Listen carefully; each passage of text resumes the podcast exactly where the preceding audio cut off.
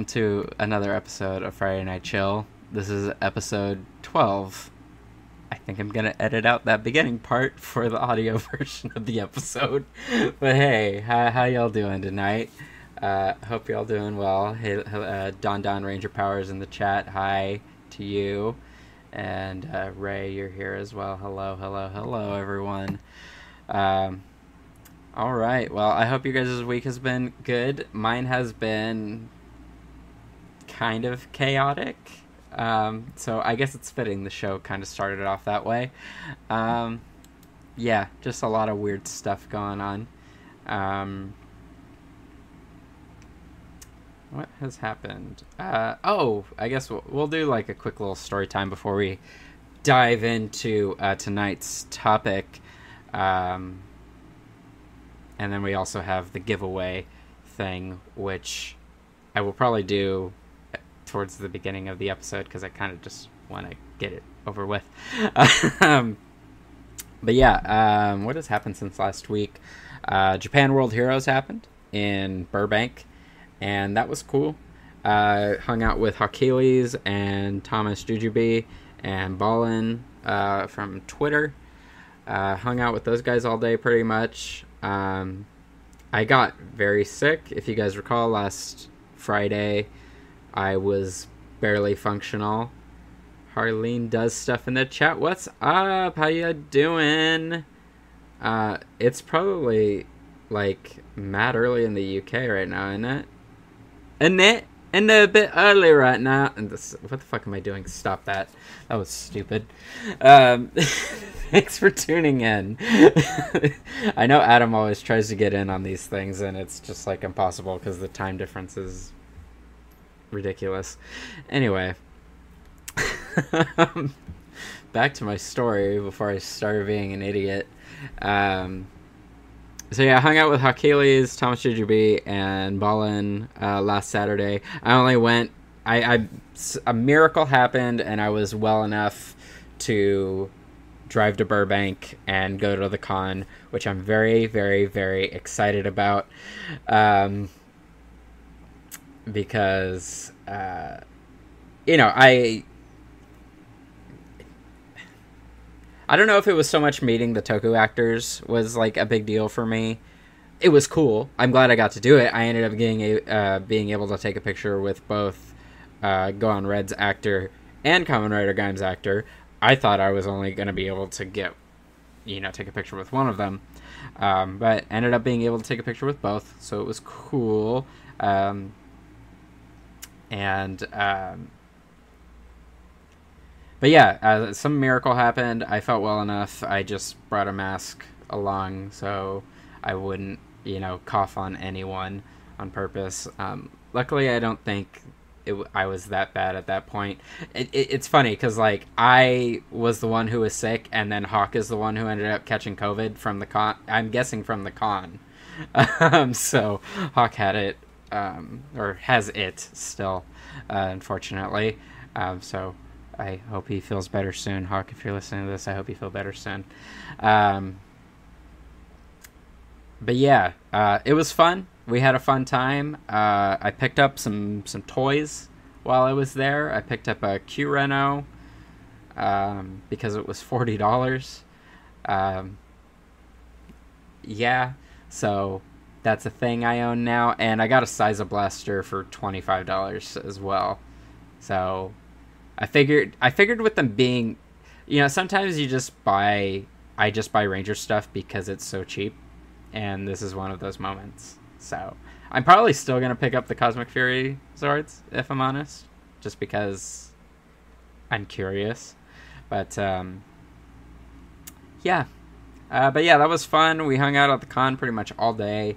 Uh, there were a couple panels. We went to um, the Kamen Rider Gaim panel. Of course, uh, they had one for Go on Red's actor, um, but I think we were doing something else at the time. I, I cannot remember what was going on. We might have been because I because I know we went to the cosplay meetup, which was um, which was cool. Um, a lot of a lot of good cosplays there at the con. Uh, a lot of people being uh, Ace from Kamen Rider Geats. Uh, it was a very popular cosplay. Um, yeah, just a lot of a lot of cool cosplayers showing out, and Calvin was uh, taking pictures of everyone, and uh, yeah, Calvin did a, a, a great job uh, doing the doing the damn thing when it came to the cosplay meetup. So we did that. Um, got to run into CV Illustrations. Uh, Chris was there selling his fantastic art like he does at all these cons. Uh, great seeing him. I got some pins from him actually. I got this little nifty zero one or not zero one. This is a zero two pin, and um, there's some Beetleborgs stickers because he recently did some Beetleborgs art. Um, so I got that, and yeah, it was just a good day. I'm so glad I ended up feeling well enough to go because we went to the con, and then afterwards, um, uh, we were hungry because it was just a long day, uh, and we went out to Glendale. Yeah, Glendale, and uh, Shaq has a chicken sandwich restaurant out there, and so we just stopped by there and we had dinner, and then we ended up just kind of hanging out for a couple hours. And yeah, like I said before, that was super fun. Really glad I got to do that. It was awesome hanging out with those guys. Um, and it's also cool just like kind of realizing how local some people are. Um, that's one thing that I just can never get over um, liking about living here is we do get um, there's more people in common with us than we realize out here. Um, it just kind of just doesn't feel that way sometimes. But any hoozles, that was that was my weekend. I spent Sunday pretty much just recovering because I wanted to make sure I was well enough to go to work on Monday, and that ended up just kind of being a whole other thing. so, um, but yeah, man, we're here now. And now I think we're going to go ahead and go into the announcement for the uh, winners of the giveaway for the Blue Centurion uh, and Silver Space Ranger figures. I guess I should just say the Blue Centurion figure because no one entered it for Zhane. so, yeah, uh, I had a grand total of three entries for the whole thing, uh, and Please hold while I make sure everything looks good.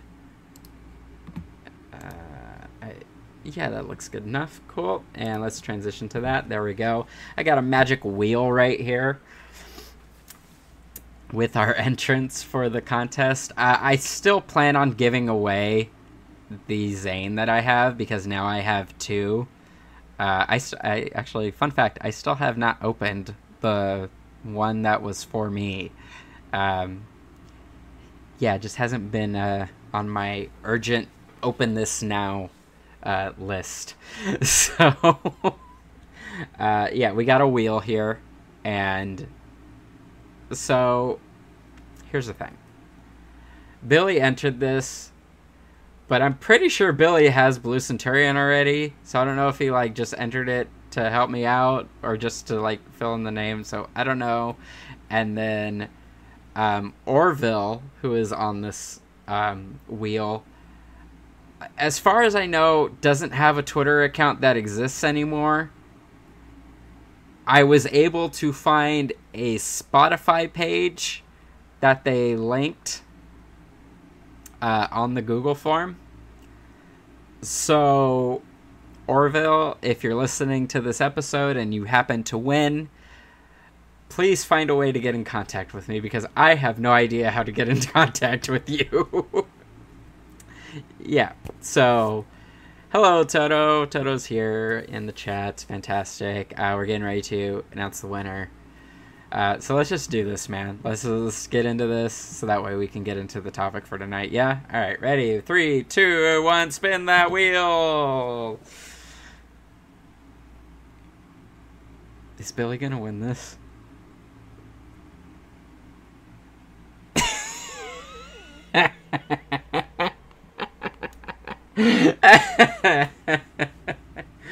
okay. All right. So um I guess Billy won Blue Centurion. So, uh, Billy, if you want to hit me up, or I'll hit you up later on after the show, um, we'll hash out how that's gonna work. Okay. cool. So, uh, thank you to these three for entering, and hopefully the next giveaway is a little bit more eventful than uh, than this one was. um, but yeah, man. Anyway, let's get into tonight's topic. We're doing another tier list to close out Power Month. Um, I wasn't really sure what to do, if I'm honest. That's why it took until yesterday for me to announce it.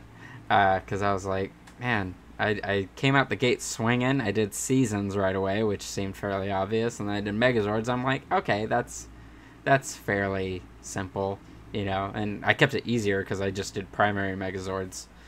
Um, but yeah, uh, tonight we're doing crossovers, man.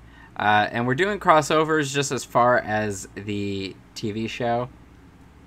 Um, Ray said "You've okay. You said you forgot to enter. Okay, cool. Well, we'll just remember next time. Okay, just as soon as you see it, do it. uh, but uh, any hoozles. Uh, so yeah, we're doing just crossovers for Rangers tonight. Uh, doing crossovers in the show, and for I guess for ease, I tried keeping it to episodes where Rangers in their Ranger form make a guest appearance in the show. That, that was kind of my criteria for what quantif- qualified you to be in this tier list. Uh, so that's why there's episodes like uh, True Blue to the Rescue, Always a Chance, and The Poisy Show in here. Um, because it's not a regular team up, uh, in at least in the traditional sense that we know, um, or that are at least we are familiar with for Power Rangers, um, because just crossovers in general for Rangers have changed a lot. And uh, also, just to clarify as well, um, so you'll notice I have a friend in need, which is the Masked Rider uh, the backdoor pilot for Masked Rider, basically, but it was a team up with him and the Mighty Morphin Rangers. I have that on here, but I don't have things like Sheriff Skyfire or Chaku here. And that is because Masked Rider was a um, established separate character with his own show. So it actually was a proper crossover, whereas Chaku and um, Sheriff Skyfire are they are considered crossovers in Japan, but considering we never got an American equivalent or Amer- an American franchise based off either of those characters, um, I didn't count them in this crossover list. So, um, but yeah, I suppose we should just go down the list and see what we got here and what we are ranking. So let, let's let's go ahead and do that. So we start with a friend in need from Mighty Morphin season three. Uh, we have Rangers of Two Worlds, which is, the Zeo Alien Ranger crossover. We have Shell Shocked, which was the Teenage Mutant Ninja Turtles with the space with the Space Rangers. Again, another crossover that counts because these turtles had their own separate show, so it was a, an actual proper crossover. Then we have True Blue to the Rescue, which is the episode Justin shows up, and then you have Always a Chance, Always a Chance, uh, the episode where Adam shows up, and then you have To the Tenth Power and the Power of Pink, kind of grouped together because um, it, it is more or less a two-parter. I feel like you have to watch both episodes uh, to kind of understand what happens. I guess. And then we have uh, Trakeena's Revenge from Lightspeed, or yeah, it's the Lost Galaxy Lightspeed team up. Then we have Time for Lightspeed, uh, the Time Force Lightspeed team up. Reinforcements from the Future, the Wild Force Time Force crossover. Forever Red, uh, Thunderstorm, History, Wormhole, which is the second SPD Dino Thunder team up. once a ranger, and then we skip a few years um, to Clash of the Red Rangers, which we are counting because it was a ranger, even though he didn't demorph at all and it was just a voice. I am still counting it because it was technically the RPM Samurai crossover. We have Legendary Battle, um, and I guess for the sake of it, I'm when I refer to it, I'm talking about the extended cut. I feel like the you know the the short version of Legendary Battle is fucking pointless because like a quarter of the episode is missing. Uh, and then we have Dimensions in Danger, the 25th anniversary special, and then like I said earlier, the Poisy show because we do have a ranger show up. Uh, that's the one where Koda comes and helps out the Ninja Steel Rangers. And then you have Finders Keepers, which I am honest, I kind of forgot about. um, but there was actually a proper episode uh, with the Dino Charge Rangers meeting the Beast Morphers team, and it was just the two of them, and there was no Mighty Morphin involvement yet. Um, and then we have Grid Connection, which was the another episode in that arc of episodes uh, that had Jason uh, come in and a lot of bad voice actors. So yeah, um, I did consider for like half a second uh, putting Making Bad on here because it was technically part of that three episode saga of you know between Finders Keepers and Grid Connection, but ultimately I decided not to because there's no ranger action in it. It's just all the villains fucking around at the lair, uh, talking about a bunch of villains that are all cooler than all of them. So, uh, yeah, man. So th- those are our team ups for tonight. And uh, just to preface this, um, I did tweet out the tier list ahead of time. So if you would like to follow along at home, I do have the tier list linked. Head on over to my Twitter. I have it there, and you can make your own. Uh, sorry, I forget that this is open and you can see everything I'm doing on the screen. um, but yeah, uh, if you want to follow along at home, go ahead and do that, and we'll have a good time. Okay, cool.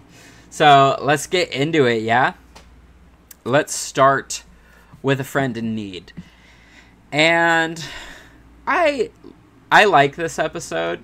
It sets up Masked Rider to be such a cool show, and it's so much cooler in A Friend in Need than it ends up being in the show it's starting.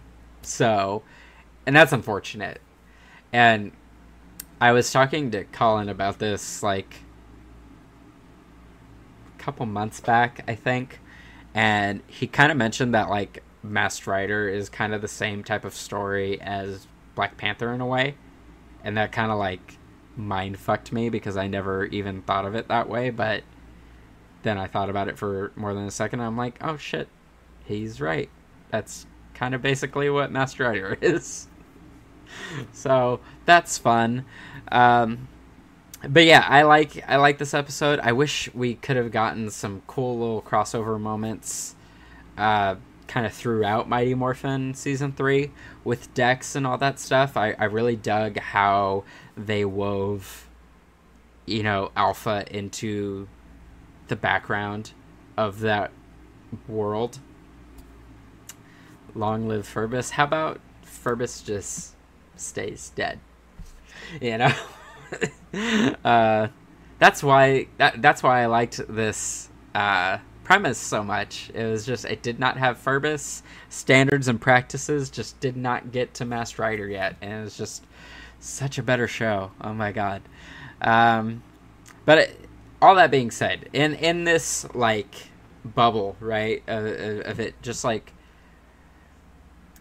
by itself, I do really enjoy uh, a friend in need because it is probably the best version of Masked Rider um, meeting the Mighty Morphin characters, and that's fun. It was uh, it was the it was also a friend in need is also the pilot for season three. Not the pilot, but like the premiere of season three.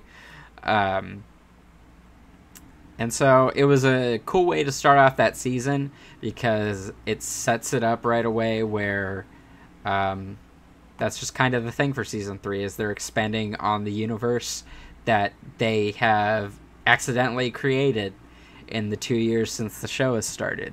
So that's cool. So I think we're gonna put a friend in need. Um, I think we're gonna put it in A. It's not S by any means. It's not like perfect, but I think it is really fun and sets up a lot of cool stuff for the universe. And I think stuff that even the comics, the comics have expanded on a little bit. I know we've mentioned Edenoi, I believe, once or twice in the comics, which is cool. I'm all, I'm totally down for that. totally down for more uh, Masked Rider lore expansion in the Mighty Morphin comics. That sounds stellar to me. Um, so yeah, we're putting a friend in need in A tier. Uh, now next we have Rangers of Two Worlds, which was the Zeo Rangers teaming up with the uh, Alien Rangers, and this one's okay.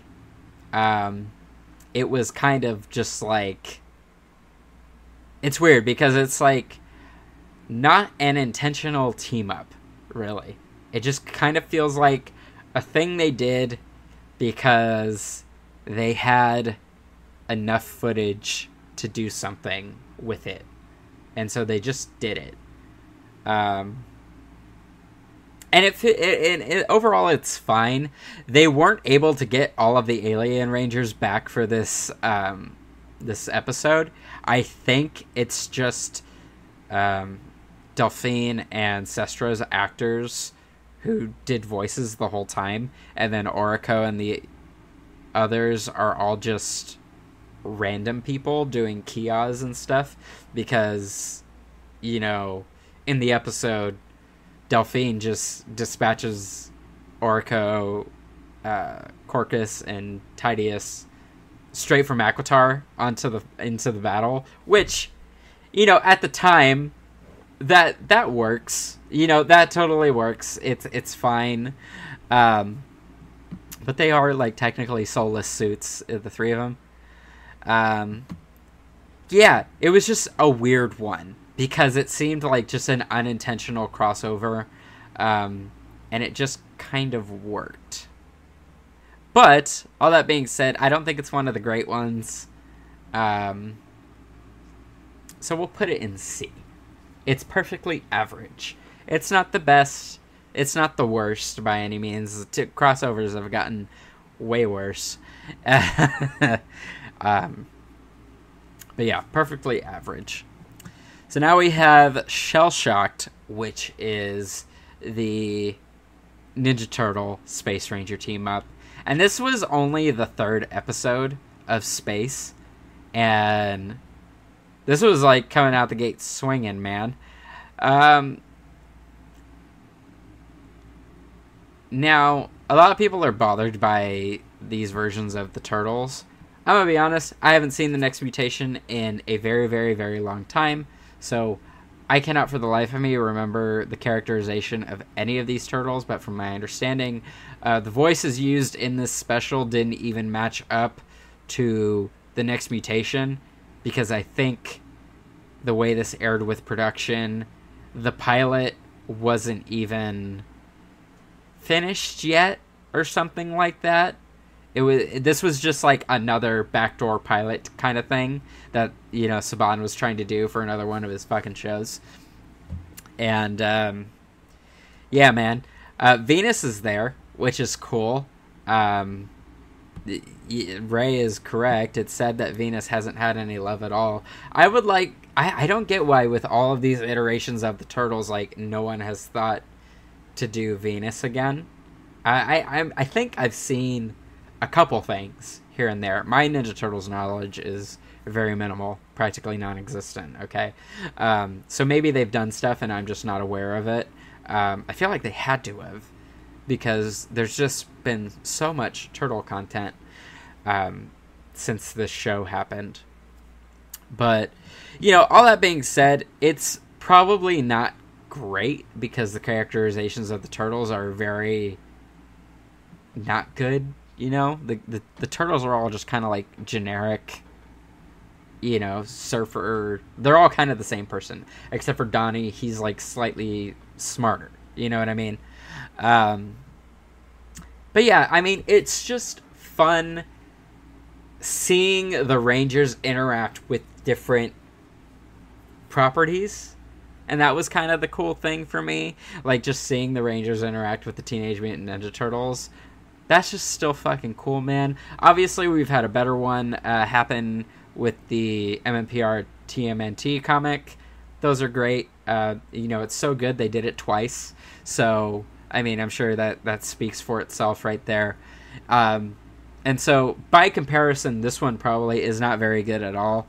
But I still just have a soft spot for it, be- just because of like that time.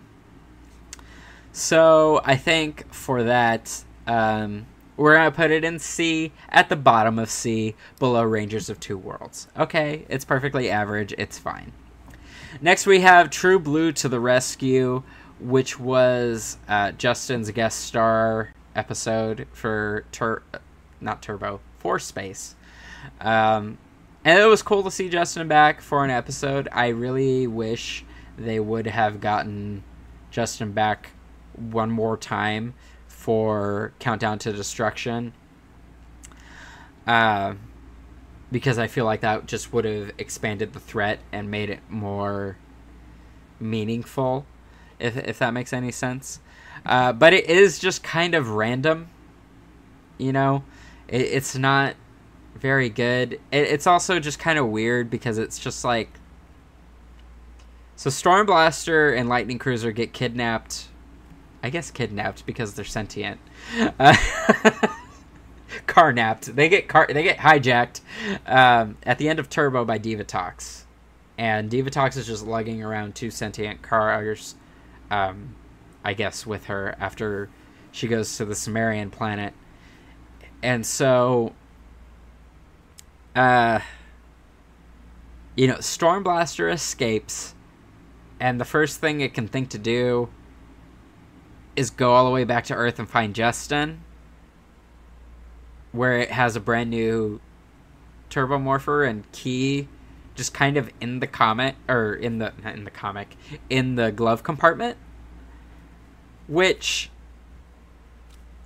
I need uh, I need and this is more comic stuff that I just want. I need a one-off comic about the adventures of Lightning Cruiser and Stormblaster after Turbo. What happened in the months after and how in the hell did Stormblaster get a Turbo Morpher re-energized in its glove compartment again? I, I just need to know how that happened. Uh, um, yeah, all that being said, it is just kind of random. Justin's role is kind of inconsequential outside of just saving the Rangers for the day. Uh, he gets his powers back and just doesn't think to help the Rangers more. Um, I don't know. It is just kind of weird. It's not very good. Uh, Ray says F, and honestly, that might just be kind of fair. Um, yeah. So I think True Blue to the Rescue is going to go in F tier. It's not very good just because it just ends up leaving you with more questions than providing answers. You know, like, yeah, it's cool that Justin's powers are back, but it's just like, how are they back? You know, how are they back? That doesn't really make a whole lot of sense. So, Okay, so moving on, we have Always a Chance, which is the episode where Adam guest stars. And this one is a little bit better than True Blue to the Rescue because Adam is using a power source that just is not restored at all.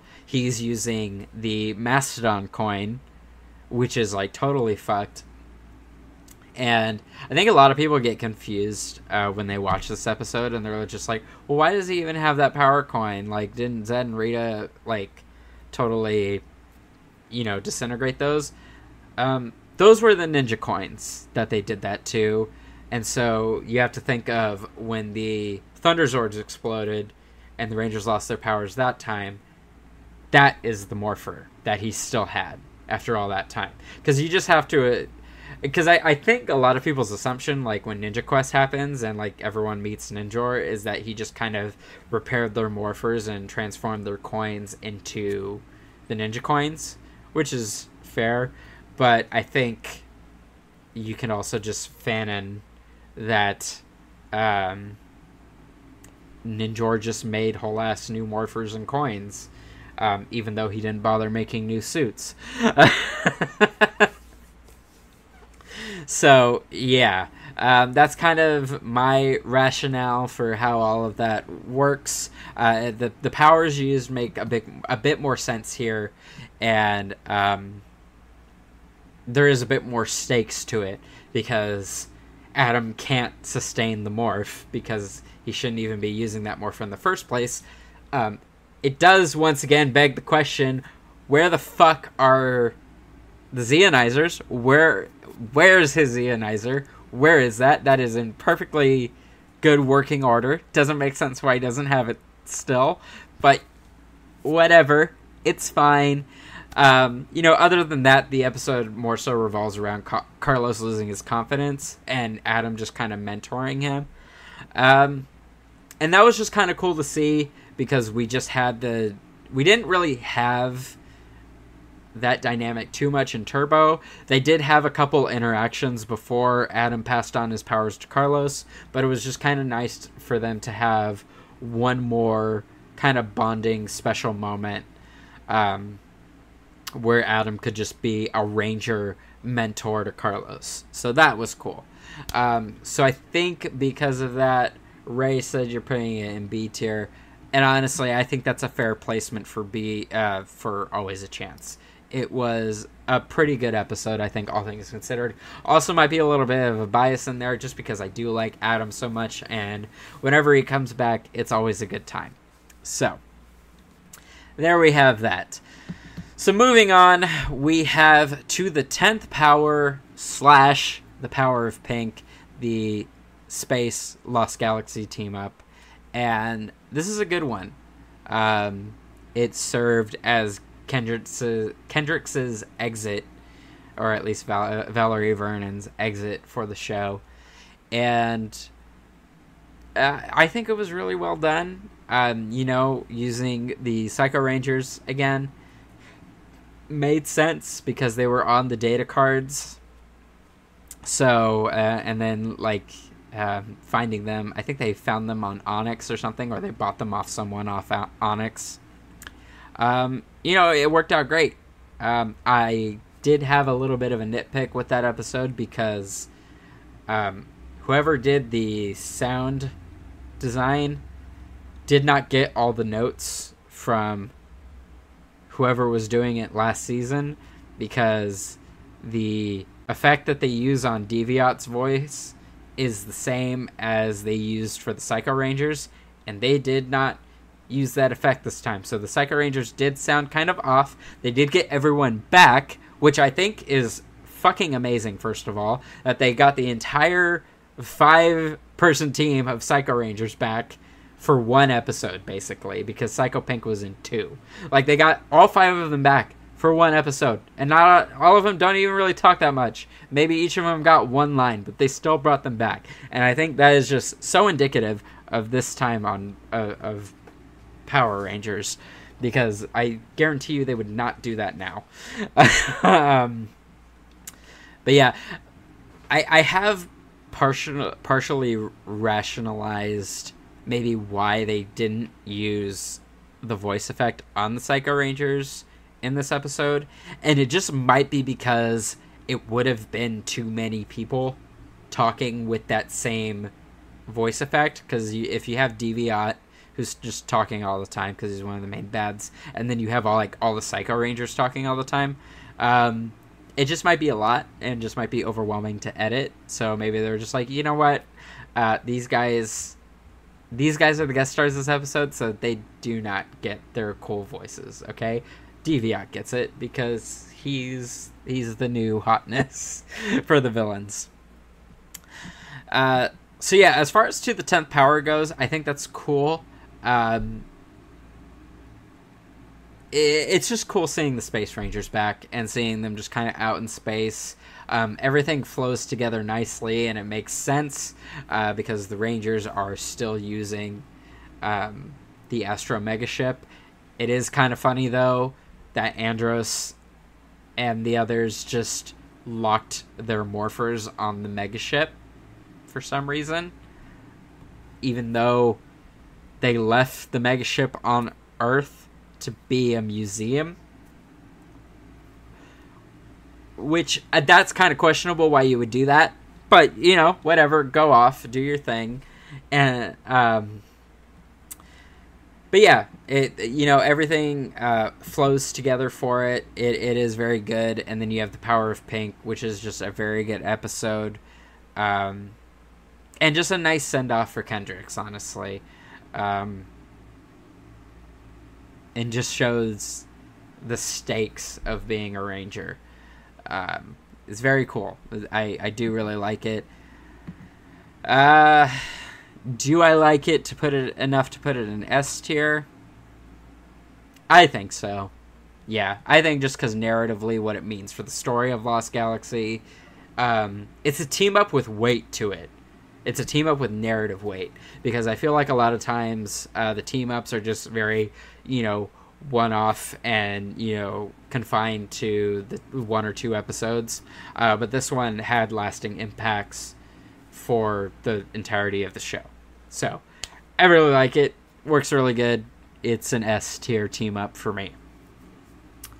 So then next we have Trakeena's Revenge, which is probably the team up I have watched the most because this was the episode that came on the Power Rangers in 3D tape that you got at McDonald's back in 1999 or 2000, whenever it was.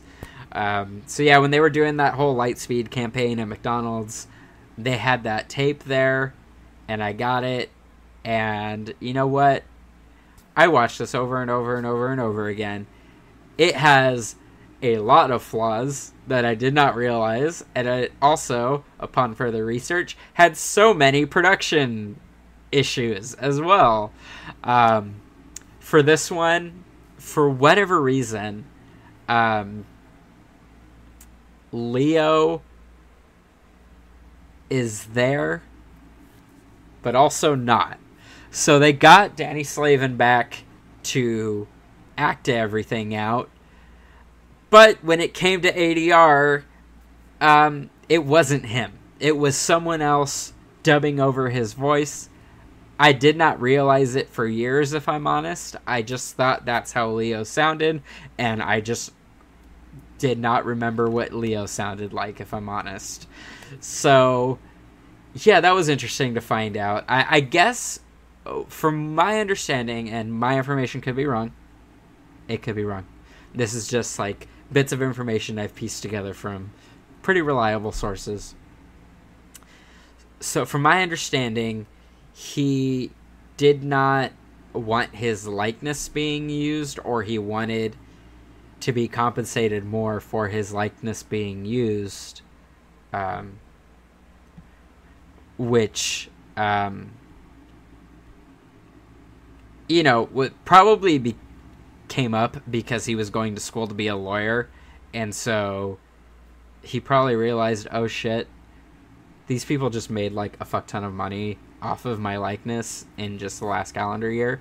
I should probably try and ask for some more money this time since they want to try and do that again.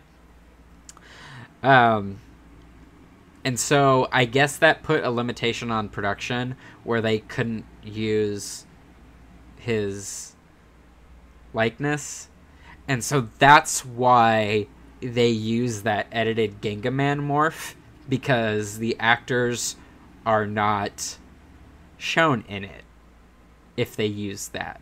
Which that was certainly a choice and it didn't at all look fucking weird how they were not using their own morphing sequence. But whatever. Um, and then also from my understanding this was filmed like really early on in the show like really early on in production. And so it didn't air until like way way later. Even though it came out like super early on in the show.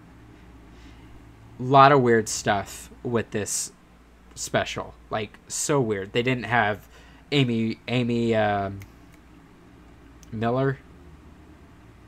Not Amy Miller. That's a different person. I'm thinking Amy. Amy Roll is her name now. Um, she's Reggie Roll's ex-wife.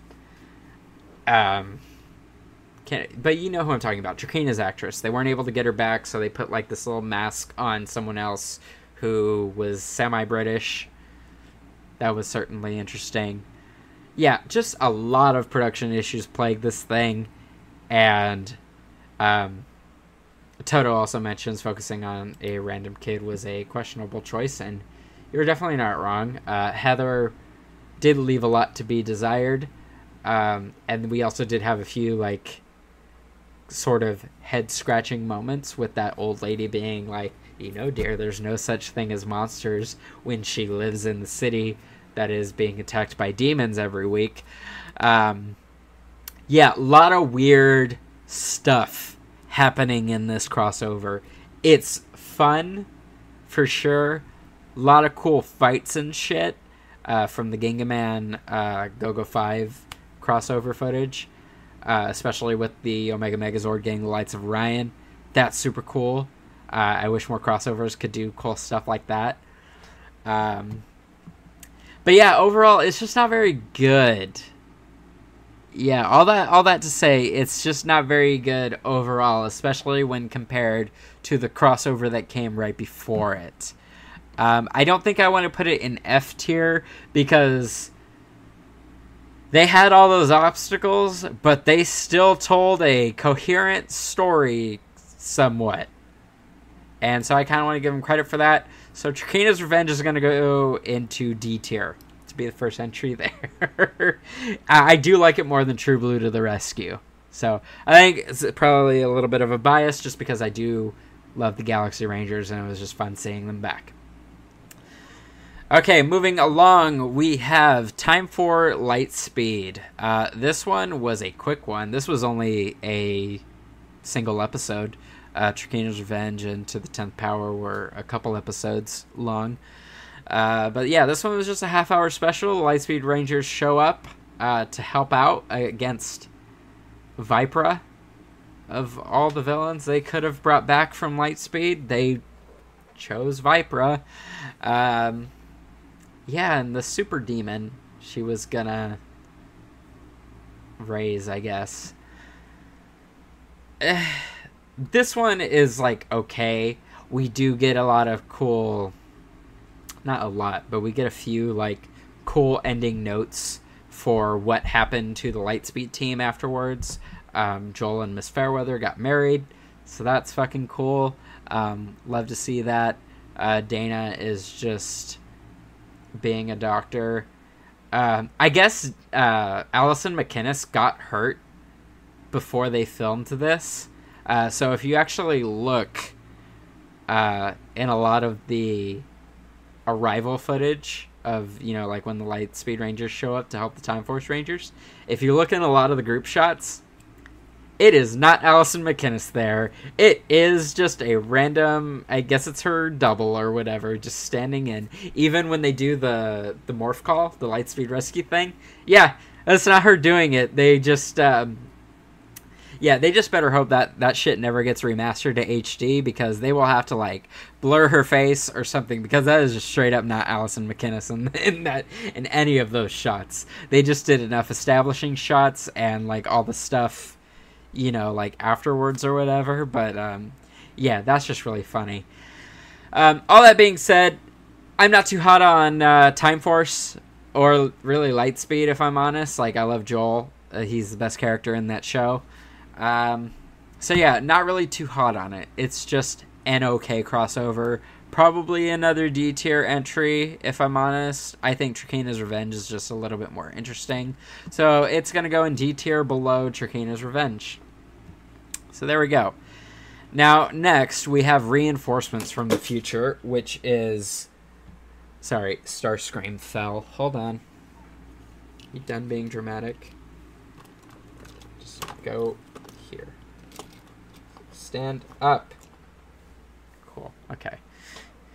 Um, so next we have reinforcements from the future, which is such a step up, honestly, from the last two crossovers we've had up until this point. Um, because this wor- served as a proper conclusion to Time Force's story, and this was one of the crossovers that is probably just one of the best, honestly.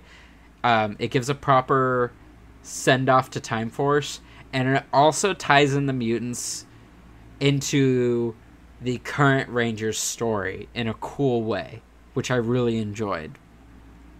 Um, so yeah, just kind of getting that epilogue on the Time Force Rangers. We don't really, honestly, get to see what a lot of them are up to. Um, you know, outside of Wes Jen and Eric, of course, because why would we care about what Lucas Trip and Katie are doing at all?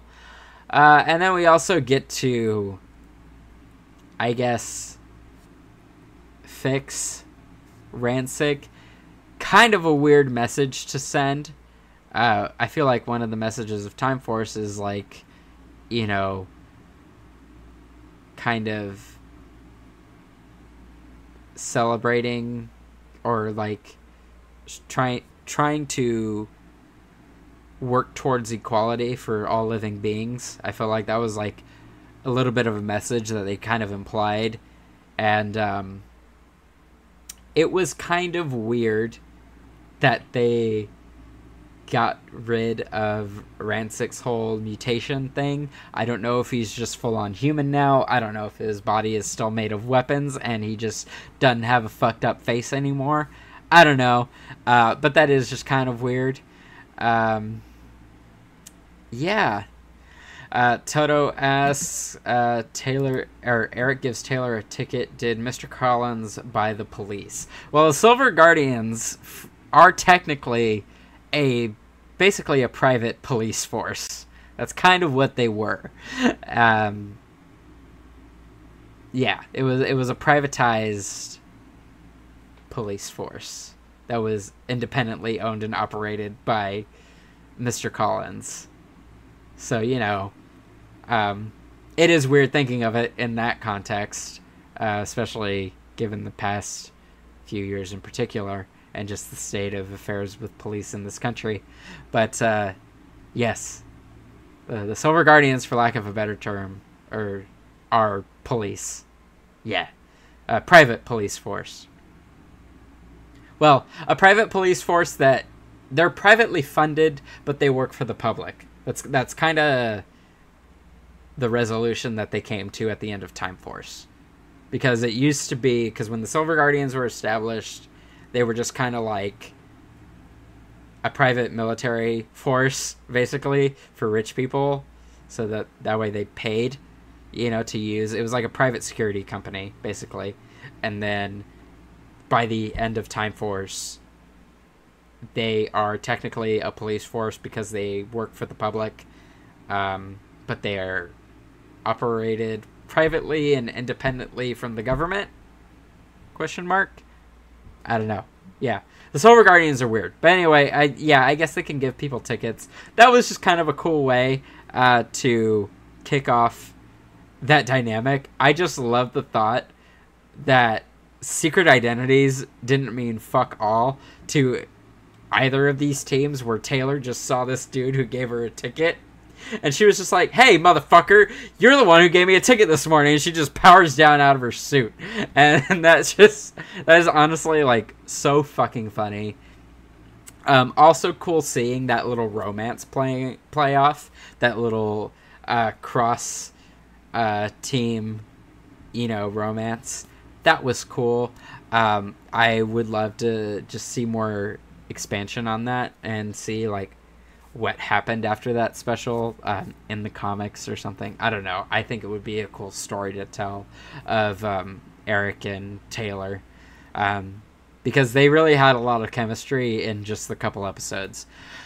So anyway, that whole spiel, just to say, reinforcements from the future is a very good um, is a very good crossover. Very good. Um, I think it's be- it's probably better than To the Tenth Power because it does serve as a proper epilogue to Time Force. Um, so I think we will put it at the top of S tier. I I think it is it is it is damn good. I don't really like y'all know I don't really care for Time Force. All right, I I I think it's just perfectly average. Um, but this was a very good uh, conclusion for Time Force to get. Uh, moving along, we have Forever Red, the 10th anniversary special. And my god, this episode is just fun. It is only a half hour, but I feel like they try and pack so much stuff happening in it. Um, some confusing bits in it because the way it was written took certain things into con- continuity that just typically weren't um, so for those that are unfamiliar, I guess so. Forever Red was written by Amit Bhaumik, I think is how you say his last name, and he was there for a while uh, in the writing room, and um, this was written with the uh, one of the original Zeo finales in mind. So one of the original Zeo finales was called Scorpion Reign and um, so when Tommy is talking about you know the machine empire coming down from Earth and um, you know invading and him and the Zeo Rangers defeating them, even though TJ's standing there going like, "I thought you you and the other Zeo Rangers defeated them years ago." It's like, first of all, no TJ. That was you and Andros. That was you guys, okay? Because the Space Rangers did that. Uh, um, but yeah, that was one of the original um, finales for Zeo. You know, before they ended up doing the bad one, um, where it was it just kind of ended, so they could do the Turbo movie. so it was written with that in mind. So there are just kind of a a, a few weird continuity bits in the episode that don't really make a whole lot of sense. Um, but goddamn, this episode is just pure fun we get a fantastic fight sequence. Um, Danny Slavin was there, but not in the way we thought he was. Uh, once again, he was just quickly green screened in a couple segments at the end, which I did not realize until way later on in life, and that's why he just kind of like shows up, powers down, and then morphs with everyone again. Uh, obviously, they didn't get uh, David Bacon back f- for uh, Aurico. They just kind of got some guy, but they did put the voice effect on him. It wasn't the same one. It sounded a little bit different, but it sounded cool. It sounded close enough to me. Um, so just uh, there was attention to detail put it put into it, even though it was a half hour special. And goddamn, man, it was just really fun. It would have been cool if this was a two parter, but you know, Bandai was kind of writing the check for this episode, so they kind of just had to do what they could in a half hour, and I think they did a lot of really cool stuff. Uh, I think we'll put it in A tier. It's not S tier. It's not like the perfect team up by any means, but goddamn, is it fun? Uh, we'll put it in A tier above a friend in need. Next up, we have Thunderstorm, which is the Ninja Storm Dino Thunder team up. Peak Disney era energy right here, man. Uh, Ninja Storm and Dino Thunder meeting each other. Uh, you have the Evil Ranger uh, trope happening with the Wind Rangers. Um, this served as a another proper epilogue to Ninja Storm, the, you know, the team that came before the current team f- for this special, in the same way that Reinforcements for the Future did for Time Force. Gave a really satisfying conclusion to Ninja Storm. Um, I really like it. I like both of these seasons more than Time Force, so it it is gonna rank a little bit higher if I'm honest. I'm gonna put the, probably put this honestly at the top of S tier. This was so fun seeing the dynamic of the three Wind Rangers and Connor, Kira, and Ethan. You know, go head to head. A lot of cool civilian fights happening in this episode. So great. This was just such a great team up special, so fun. Um, top of S tier for me, best of the best. I love it. Uh, next up, we have history. Now, for SPD and Dino Thunder, they did two separate team ups. Um, one of them, you know, obviously they are aware of uh, both events happening, at least for the most part. Uh, but history is the first one that happens, and history is the better of the team ups. Um, and and this one's really good. Um, they were kind of limited to just a half hour, so they couldn't really do too much, uh, really, and they couldn't even really get the whole cast back, I guess. Uh, so they just got Connor, Kira, and Ethan, which I think worked out fine. Um, I, I love those three, and just seeing their little banter with the SPD Rangers was fun. Um, yeah, this was a cool. It, it was quick. It was very quick. It was a very quick thirty minutes, but um, and they they were even like kind of moving SPD's plot along with this episode because they kind of really didn't have time for a Dino Thunder team up, but they just kind of worked it in anyway. And so, uh, history I think is just really good. I think it's fun. Um, is it S tier? Probably not. Um, but it, I, I think I would put it at the top of not. Hello. Where are you? Where'd it go?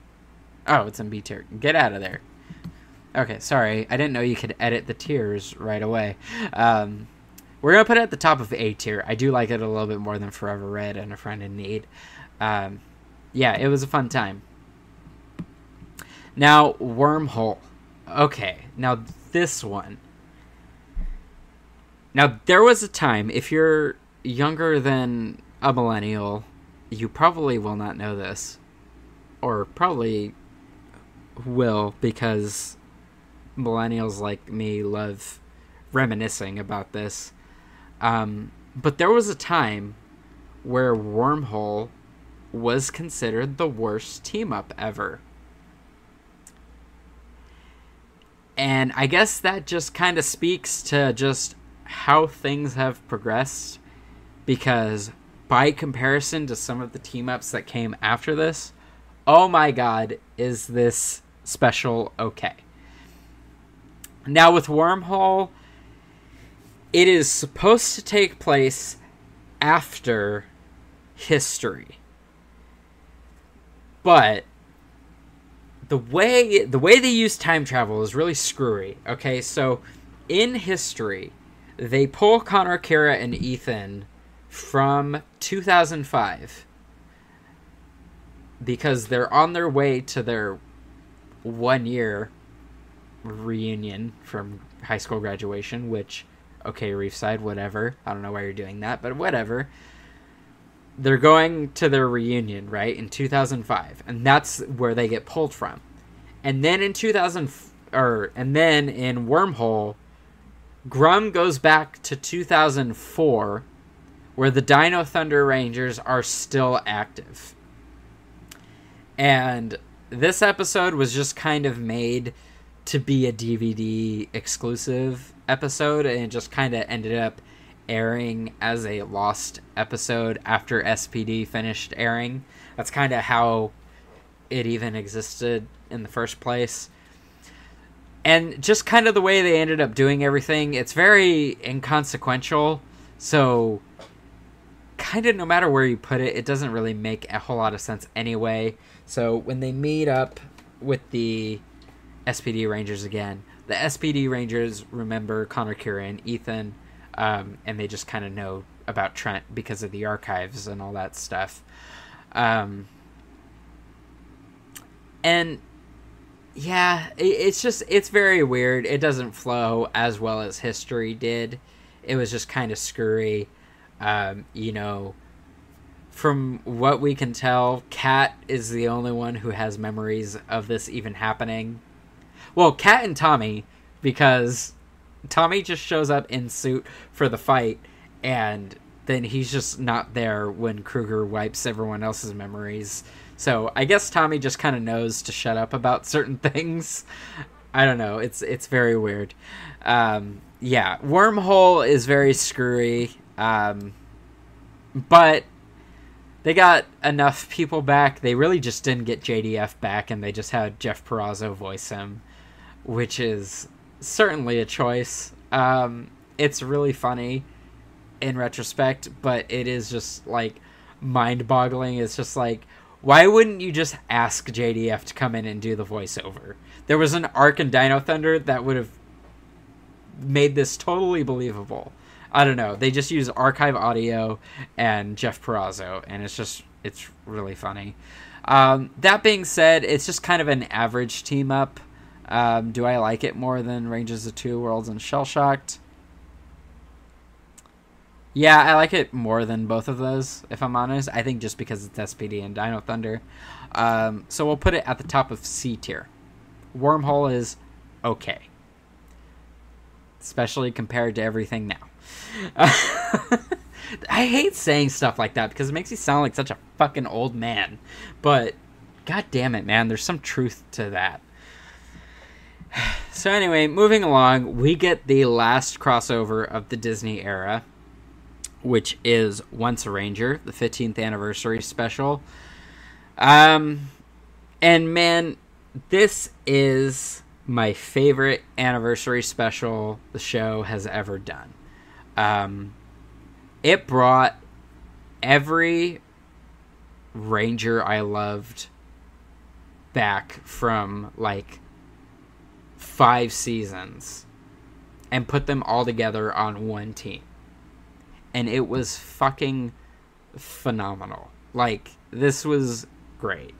Um it was a cool idea just kind of having the retro rangers take over for the overdrive rangers like they just take over all of their weapons and zords and all that stuff and uh, it was another episode that did kind of have to keep the show's plot moving because they just didn't have the episode count to take a break to do uh, a, a completely dedicated anniversary special. Uh, but man, a lot of cool stuff in here with the Sentinel Knight.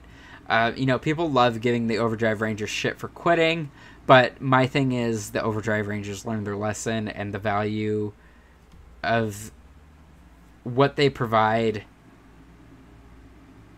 being heroes outside of being rangers and i think they really learned that lesson in this special not enough people talk about that they just see that the overdrive rangers quit and um, i don't know man. It just seemed like such a real portrayal of the emotions that would go into events like this happening. So like you know the thing i always tell people is like just imagine you were you know doing this job for like a year right? And then all of a sudden you can't do this job anymore because something happens outside of your control. And then your job just brings in five people or a bunch of replacements who all have severely ridiculously more amounts of experience than you. And they're like killing it. And they're like doing great. Like you just kind of feel worthless in that scenario. You know it's just like well well fuck me. Why am i even here then? You know what I mean?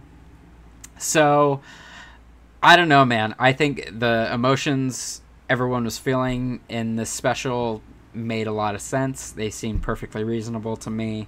Um, you do have a weird thing going on with Thrax and like how that kind of happens, but the way aliens age in Power Rangers just kind of doesn't make a whole lot of sense anyway. Um, and it's just kind of harmless enough where it was just fun for the special. Honestly, I kind of wish we could have used Thrax later on. Um, you know, I've said it a few times because um, I'm not really a big fan of how Zedd came back in Dino Fury.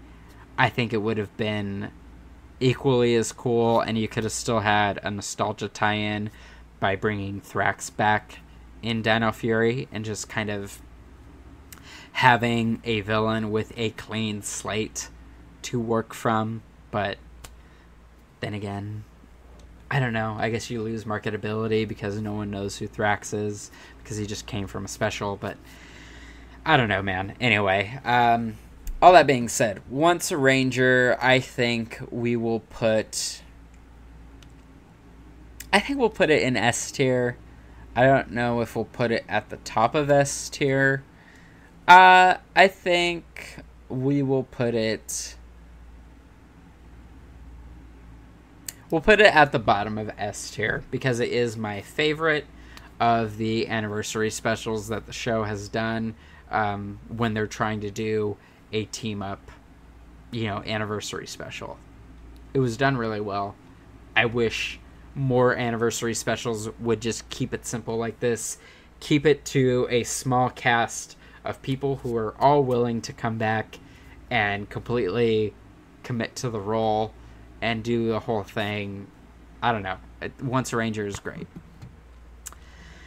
So moving on, we have Clash of the Red Rangers, which is the RPM Samurai crossover, the first crossover of the Saban Brands era, and when it aired, there were a lot of emotions with it because it was just you know, it it was just not very good um, at the time because they didn't. It was just Saban being a cheap ass. You know, Saban went ahead and bought the rights to footage. He wasn't totally committed to using fully, which is a thing he just liked doing for some fucking reason. Um, and also, this special uh, combined the Shinkenger movie with uh, Go-Onger versus, versus Shinkenger, because uh, that's this is where they get the the Shark Zord. And yeah, I, I I mean, it's cool they were able to get Eka back or Ika back to play uh, Scott again, even if it was under a pseudonym, because you know, the Samurai was a non union show. Uh, yeah, it's just not terrific. Um, yeah, that, that's really all there is to say. It's not terrific. There's a few annoying bits in there with Emily saying, "Scott, your team, your team says hi," and it's just like, well, if you're gonna say shit like that, why not just bring just bring over the fight footage?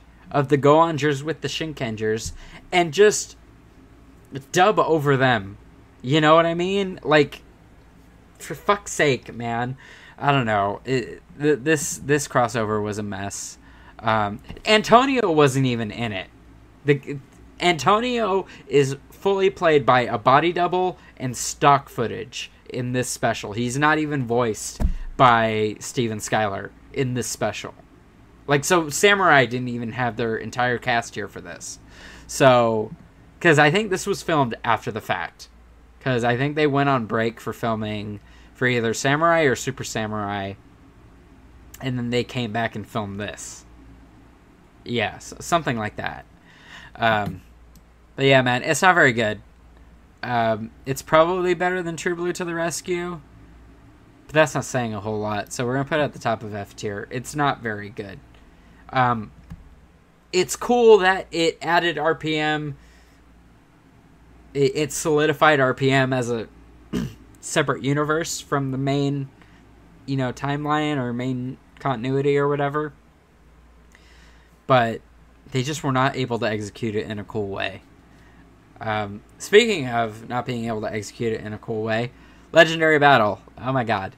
Um, now, I was very indifferent on using this footage, this big 199 Heroes movie footage. I was completely indifferent on using it when we first saw it. Because when Megaforce was announced, it seemed like they were going for like an MMPR homage for for the show. And to me, that sounded fucking perfect. I'm like, all right, yeah, that's fine. That makes sense. The suits share a lot of visual cues and similarities um, to the Mighty Morphin suits, you know, with the whole silver mouth plate with the lips and all that. And then the color palette was the same. And just kind of the way the morphers were held. It was, that was fine. So I was perfectly on board for us to get two years of Megaforce with just using the Goseiger suits. And I never thought we like needed to use Gokaiger or anything. I saw Gokaiger when it aired. I liked it.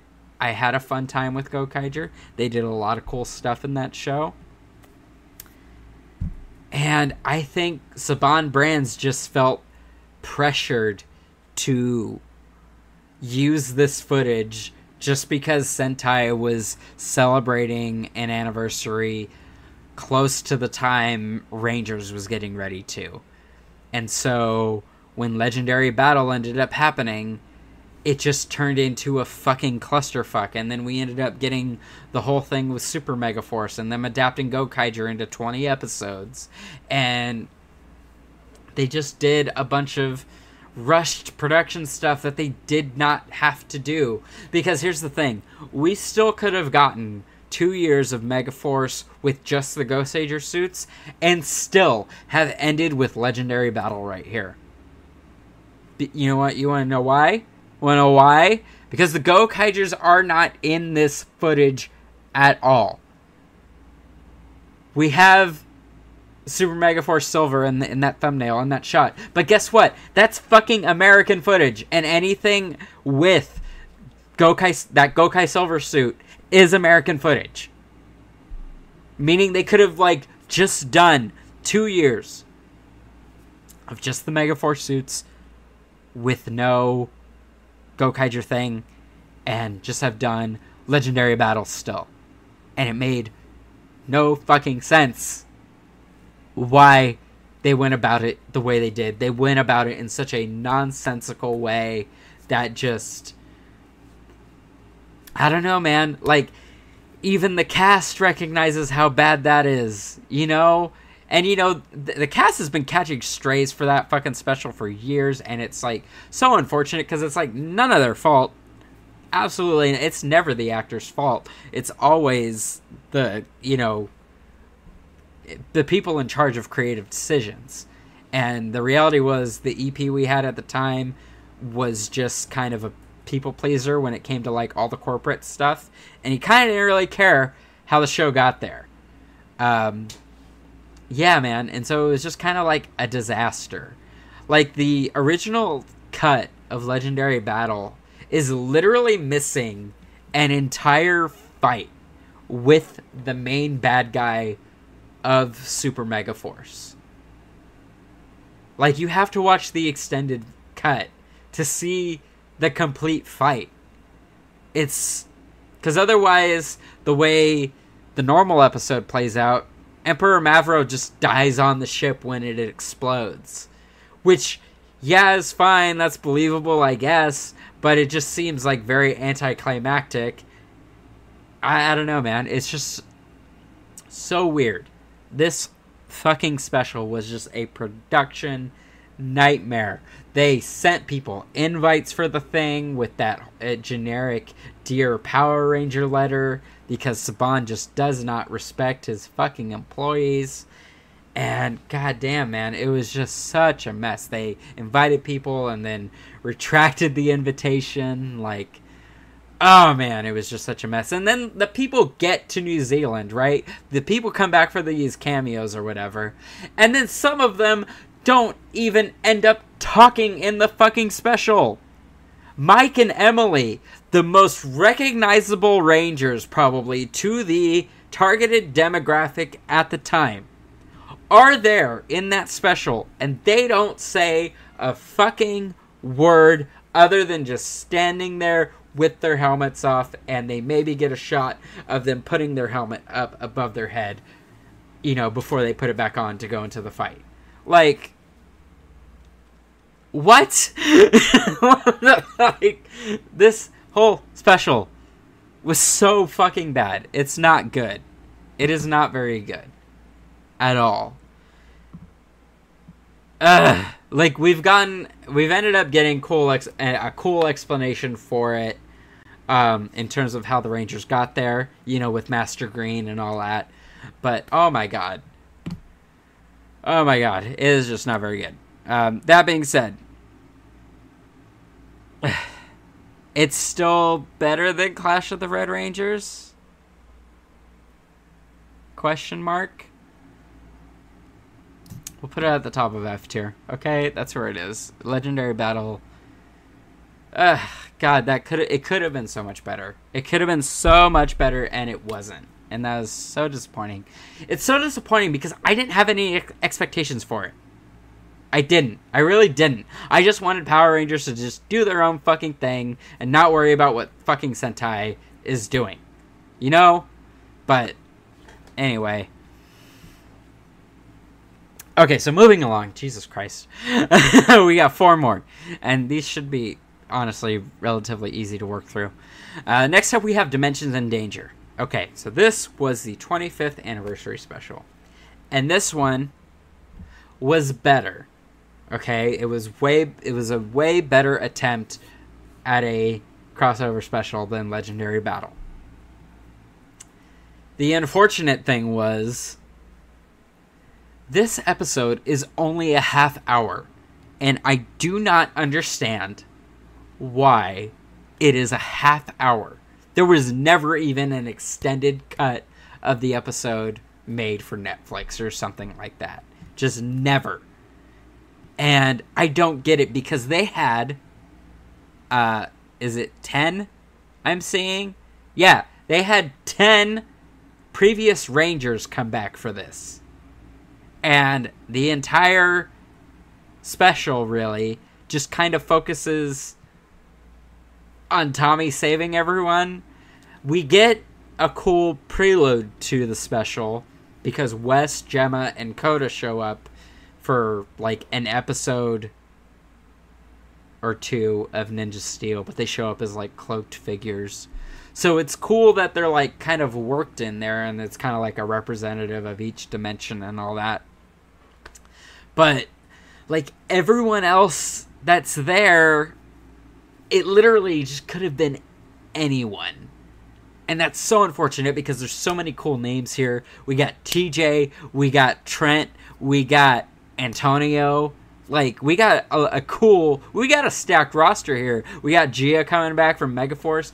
That was that could have been really cool because a Megaforce Ranger could have had Gia could have finally gotten something because she never got anything in her own fucking show. But yeah, man, they just did not have enough time to do, you know, something cooler. I think they did okay with what they got, and they really tried, you know, building you know, cool world stuff, you know, especially with like Tommy and the Master Morpher. So like we got cool little bits of little tidbits of story and stuff and lore, but a lot of the Rangers in this special are very interchangeable. And that's really unfortunate because there are some big heavy hitters right here that especially have a big connection to Tommy and they just did not get to interact in the most meaningful of ways because the special was only confined to a half hour. I mean, the the fight of Tommy versus Robo Tommy is like that fight. There's an extended version of that fight that only exists on YouTube. Like that extended fight never even got edited into like and some kind of extended cut of this episode. Like you know how weird that is? That's so fucking strange. Uh, according to Simon Bennett, there are just like a bunch of production stories of stuff that happened in regards to the special that will probably never see the light of day. But so I mean that's fun, I guess. Um, but yeah, man. Um, we got to see the Falcon Zord again too. that was cool. Um, that that was like kind of a random but cool moment. Uh, was heavily unexpected, but you know it was cool that it was there. I think though. I think because of the lore stuff, the lore stuff is what drives this special for me. And just kind of especially like after JDF's passing, just kind of what it represents being the last thing JDF got to do for his character on screen.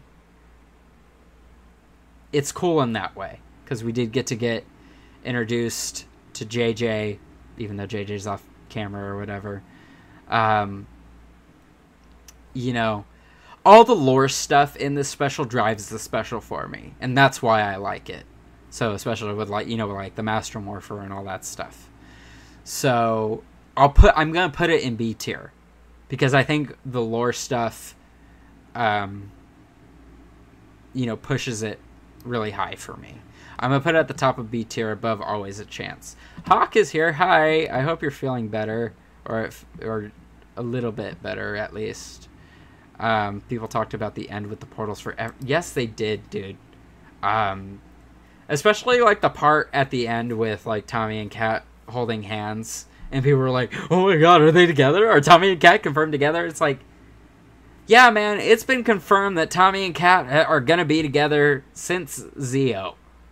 Y- you know, like there's just, I I don't get people's obsession with needing that confirmed so badly. Like, yes, Tommy and Kat end up together, okay? They're married, they have JJ. JJ is their son, okay? And I need people in the writing room and the creative team for Power Rangers all across the board to just accept that's what it is. That's Tommy's end game, okay?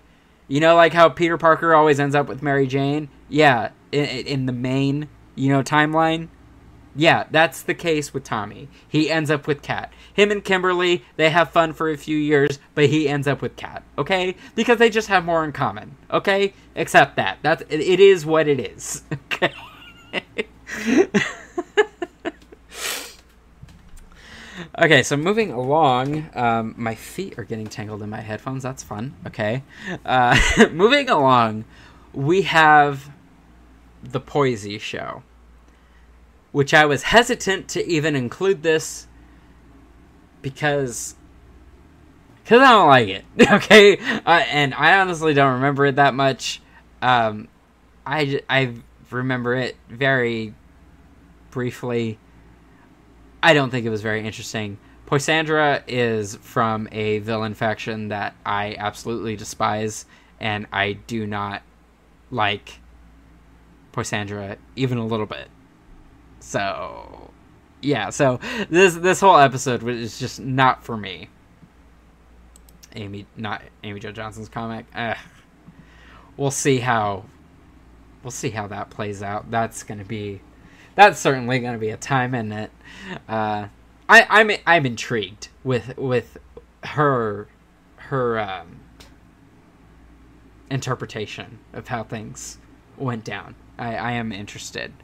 Um, because she seems very excited about it. So we'll see what she has to offer. I don't know. We've been surprised with people before, so I'm trying to keep an open mind with that. I should probably catch up on the regular ass comics first before I even think about talking about that.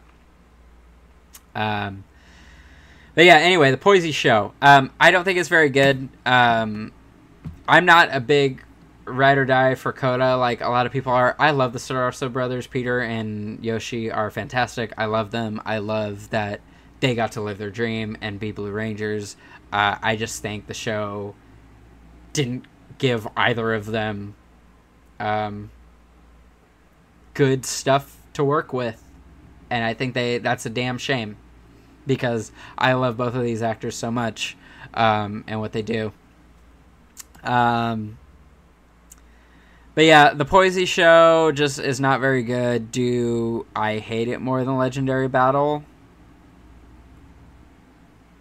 No. Yes. I would probably watch Legendary Battle and Clash of the Red Rangers and True Blue to the Rescue. Yeah, I would put it at the bottom of F tier. I would watch all three of those before I would watch the Poise show again.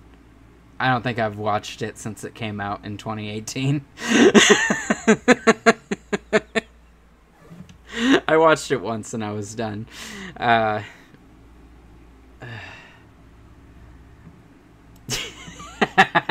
when Kimberly's not on the page, everyone should ask, Where's Kimberly? Kimberly's in Florida, okay? If you're ever wondering where Kimberly is, she's in Florida. Okay, now we're down to the final two. Final two, man. Um, we have Finders Keepers, which was, I guess, our Beast Morphers Dino Charge team up episode, for lack of a better word. And um, considering the batch of episodes that this one is a part of, this is probably the strongest in that batch. Um, you know, more cool lore stuff. And see, like, this is my thing with, like, Becca and Alwyn writing stuff, okay? Becca and Alwyn, when they do lore, they do lore really well. They do they do their due diligence. They really try and research things as best as they possibly can. And I have always very much appreciated that about them and their writing style. When they do try to do lore, they do try not to half ass it. But there's just some stuff like I just don't end up vibing with. That's just kind of how it ultimately plays out with like just about everything they've ever written for this show. Um, but when it comes to lore stuff, they are able to do like such cool stuff.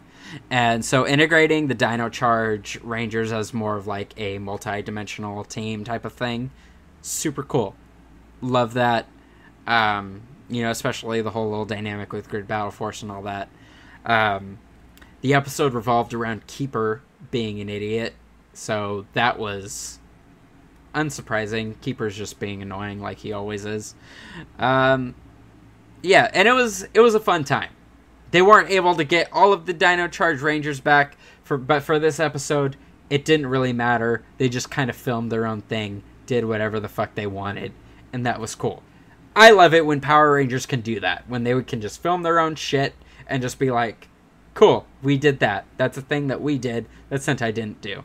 Cool, yeah, and then that's it. Uh, so we're gonna put that.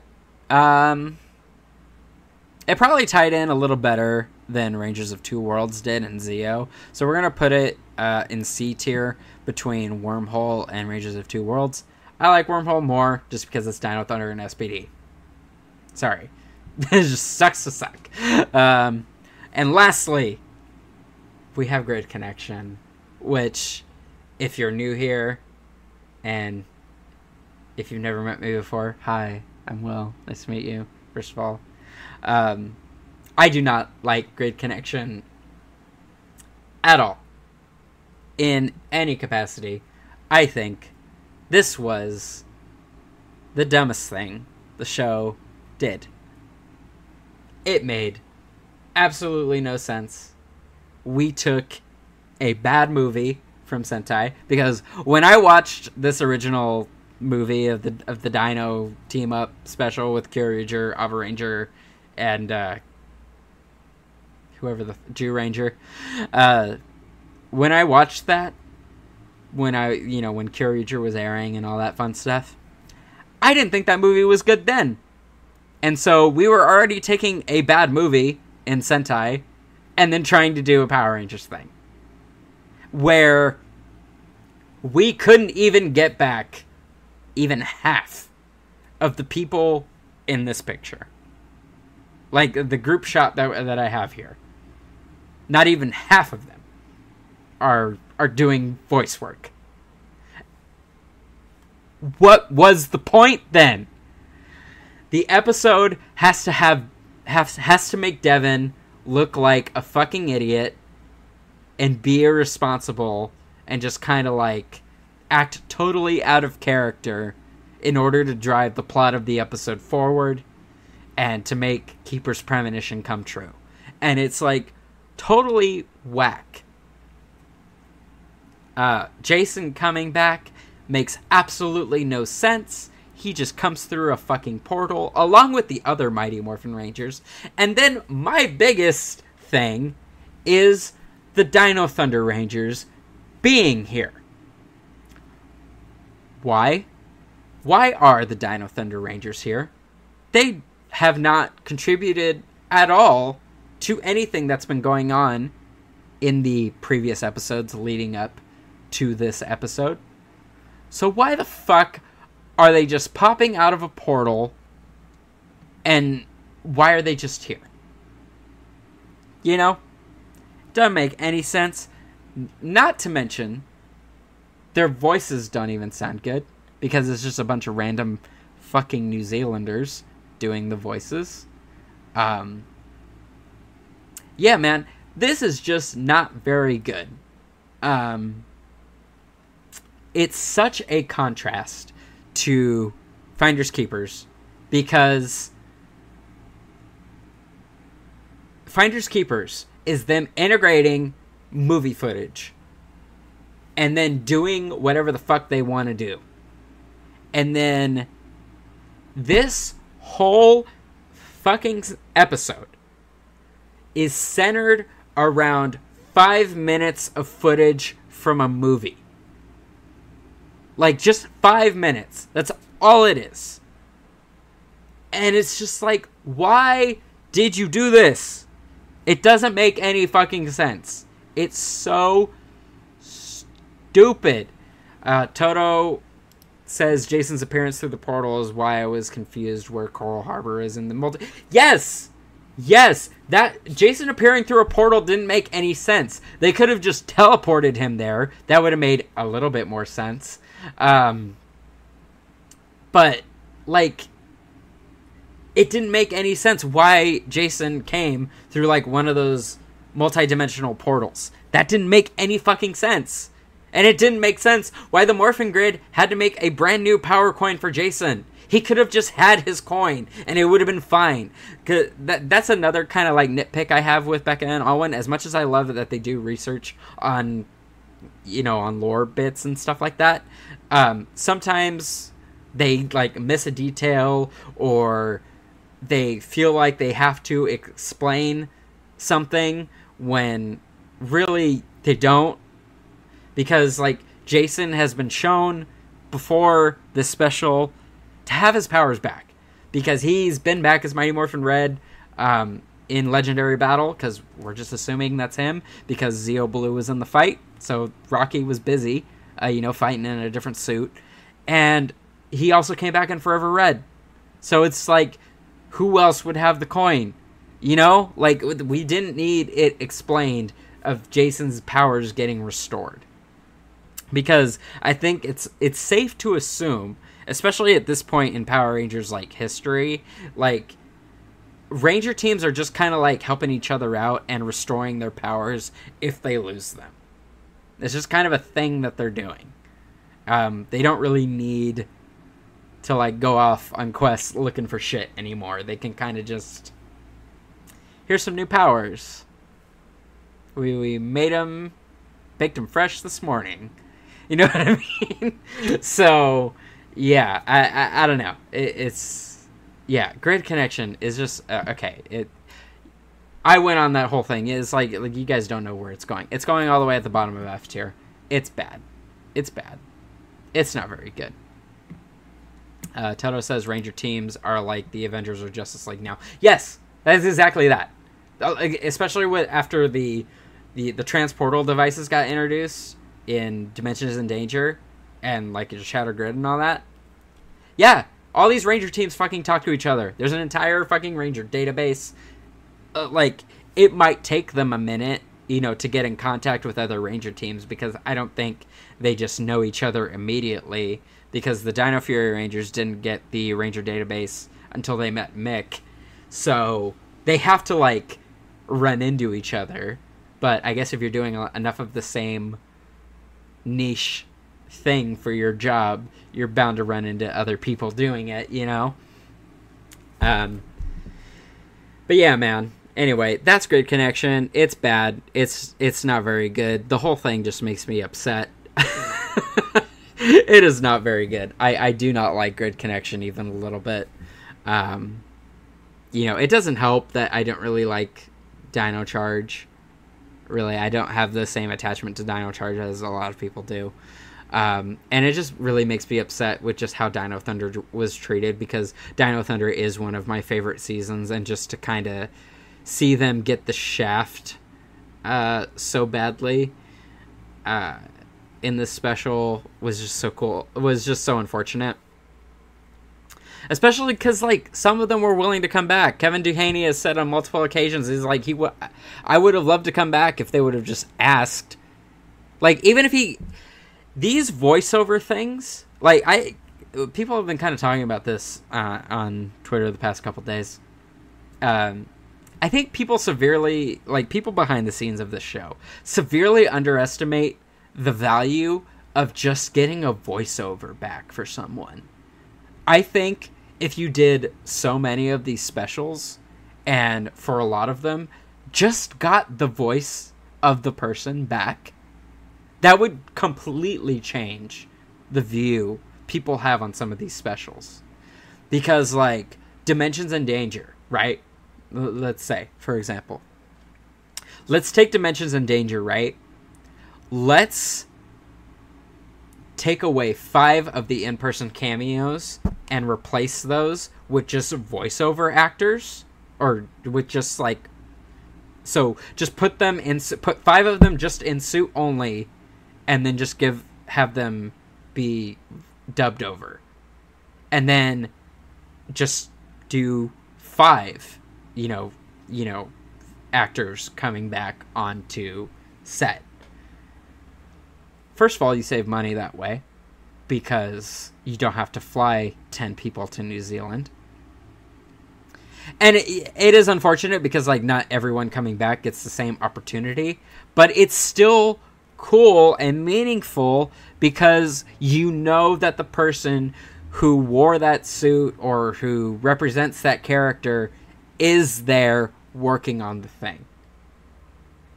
And that's I, I think that's a big thing this production doesn't realize is, is you do not have to get the actors there all the time. You can just get their voice. You can just call them up and be like, "Hey, yo, can you go down to the studio on Tuesday and record record a bunch of lines? We want to put your character in this thing that we're doing."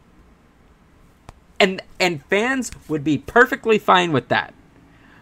I would be perfectly fine with that if Rangers just show up and they just have their normal fucking voice and not some random New, Zealander trying to do an American accent.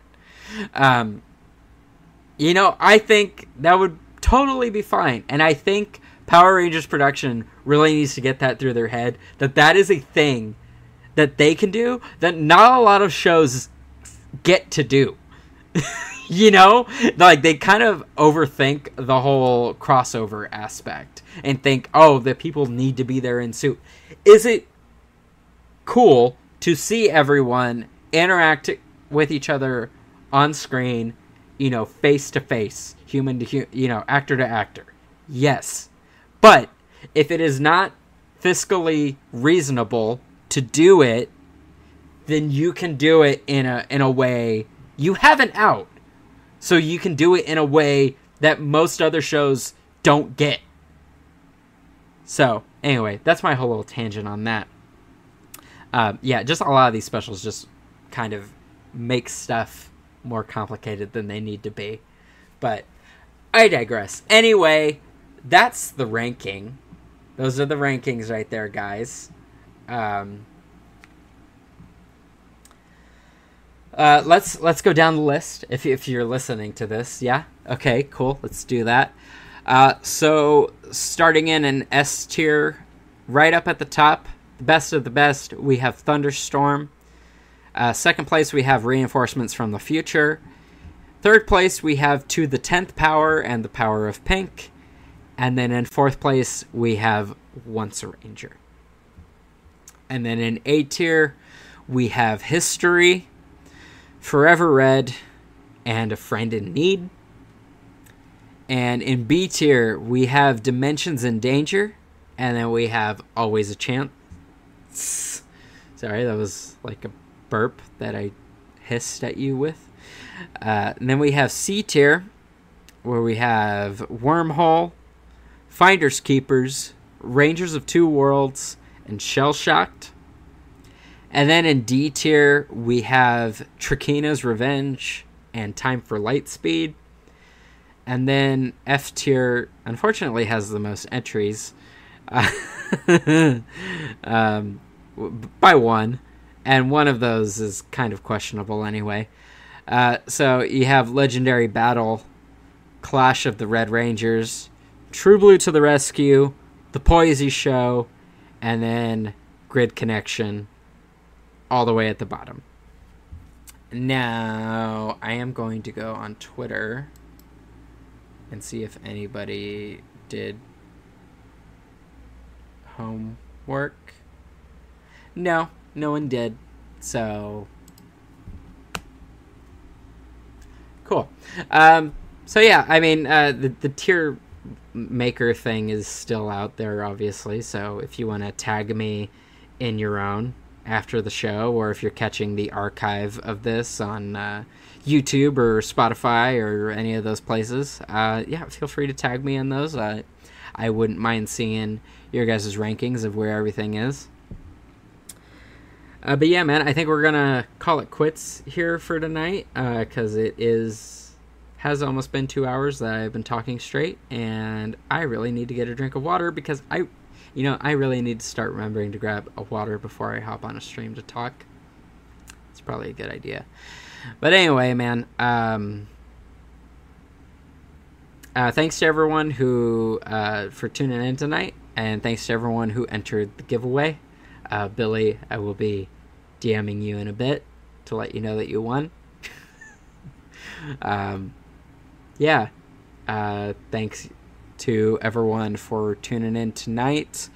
Uh, I do not know what we are talking about next week. I think we're kind of gonna step away from Ranger stuff for a bit. Uh, you know, I just kind of wanted to do more Ranger centric stuff uh, for Power Month. You know, just to kind of celebrate it. And uh, tier list seem like a great way to do that. So I hope you guys have enjoyed this sort of mini series for the podcast next week. Um, yeah, we'll be back with a little bit more uh, normal, quote unquote, programming, whatever that means. I, I can't even call it normal. I don't know what normal is for this show yet. But yeah, man, I hope you all enjoyed tonight. And um, yeah, I'll see you next week for another Friday Night Chill.